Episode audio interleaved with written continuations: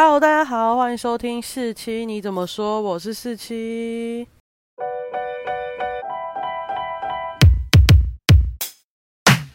那今天想要跟大家分享一部纪录片，叫做《辽国日常未爆弹》。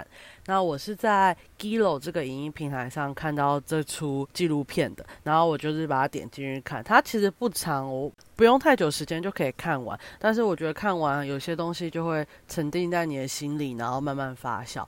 你也会去查相关的历史，让让你自己更了解这部纪录片到底在讲什么东西。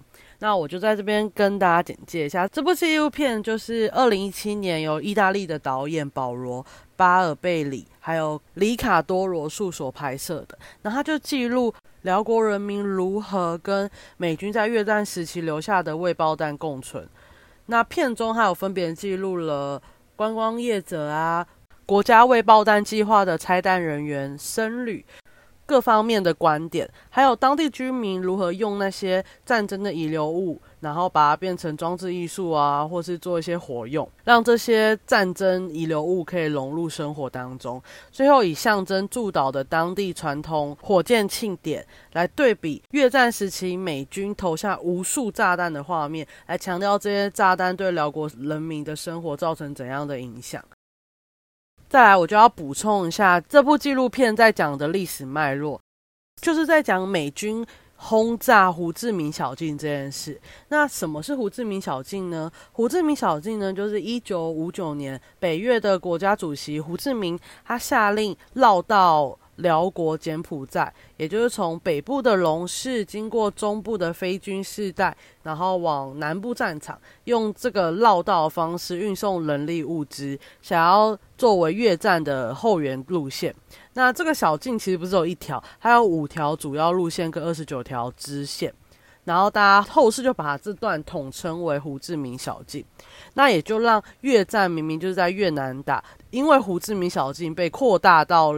柬埔寨跟辽国两个国家，然后一年之后，美国就发现了胡志明小径的存在。他就是没办法让，因为北越这样的后勤补给路线如果没有打劫的话，就是一直让北越顽强对抗啊。美国已经快打败不了他们了，所以没办法接受这件事。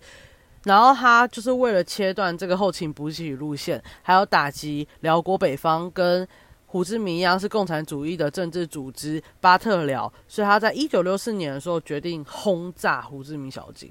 这个行动一路持续了快九年，到一九七三年才停止。然后这九年间，美国在辽国进行了五十八万次空投行动，大概投下了快三百万颗炸弹。那当时美国所使用的炸弹呢，是极速炸弹。也就是说，你发射之后，它在空中会解体，然后瞬间释放出在几百颗小子弹，它就会砸在陆地上。但是辽国的土壤是比较潮湿的，所以很多掉在土壤的那些炸弹是没有爆炸的。所以时至今日，有大概有八千万颗未爆弹散布在各个地方的田野跟森林，所以整个国家基本上就是大型地雷场啊！很多人民都会因为误触这些未爆弹而丧命。残留未爆弹的土地根本就是没办法耕作啊！你能耕耕个砰，你就根本没办法耕作，所以会影响到辽国的农农业，甚至是辽国的经济发展。因为辽国可能没有那么多的工业发展，而且这件事其实根本不受国际的重视。因为越战期间，胡志明小径是处于辽国的境内跟柬埔寨境内，可是。根据一九五四年的日内瓦条约，辽国是中立国，他没有参战，所以美国没办法轰炸辽国。但是他们在越南又没办法锁定那些北越军队，所以他们还是得无无差别轰炸。所以他们做这些轰炸的时候是秘密行动的，根本没有跟国会报告，所以也不会有国会批准。国会是直接拒绝承认这个战争，所以很多美国人根本不了解啊，美国人不了解，国际社会就不了解啊，你也知道的，对不对？这件事是在一九八六年辽国改革开放，然后加入东协，二零一三年才正式进入 WTO 对外开放，跟国际社会接触之后，才慢慢被大家认识跟关注。到了二零一六年。美国总统奥巴马访问了辽国，在永贞进行演说的时候，他虽然没有正式道歉了，但是他有说，他认为美国有义务协助辽国疗愈伤痛，并讲出是时候把美国在辽国的秘密战争摊在阳光下了，并且承诺美国将分三年支付九千万美元协助辽国拆除这些未爆弹。然后导演在记录的时候，是以记录当地不同职业、不同群体的平凡日常生活，带出未爆弹是如何存在于辽国人民的生活当中的。而且他这些采访方式是用借由当地人民的口中说出战争时期辽国被投下如如此庞大的炸弹，还有美国对于未爆弹问题完全不负责任的荒谬。导演就是用最平实的。画面来呈现辽国人民怎么跟未爆弹共存，他没有加入太多的谴责或谩骂，就是让我们平静的观赏，让我们思考未爆弹这个根本不应该存在在日常生活中的东西，为什么会存在在辽国人民的生活周遭？那谁又该为此负责？纪录片也没有把太多的历史资讯把它补充进去，他就可能是希望。我们观众自己去找资料来理解这段伤痛的历史，并自己得到解答。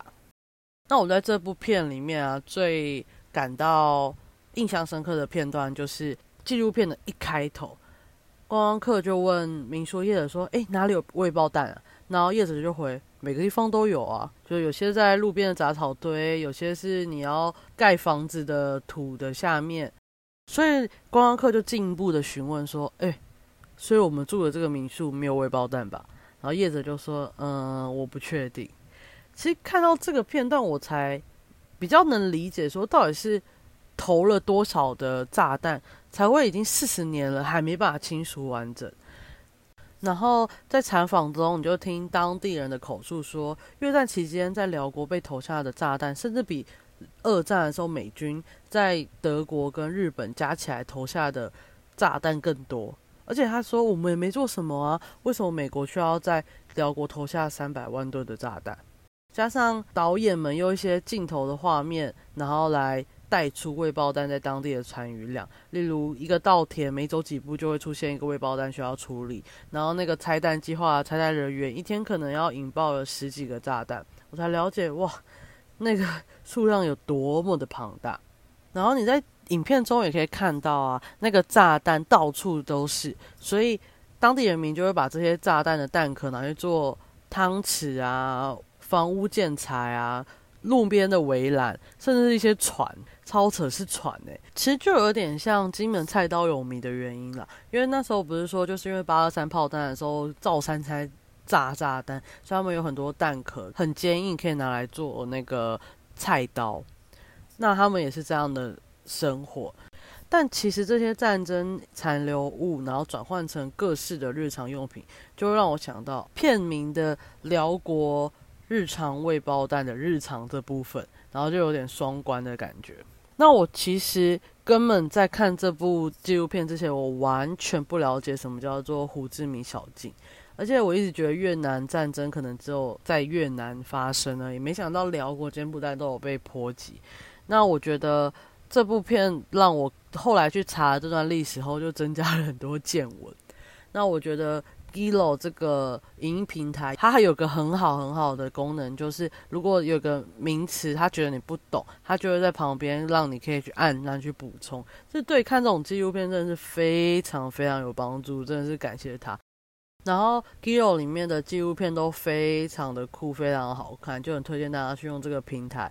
就因为这个平台是要钱的，所以就很推荐大家付一点点钱，然后去看很优质的纪录片。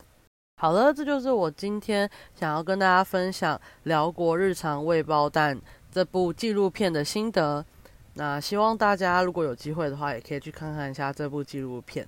因为其实我不是只喜欢看电影，纪录片这种。可以了解更真实的生活的，我也很喜欢看。希望之后还有机会分享我看纪录片的心得给大家。那我今天分享就到这里喽，拜拜。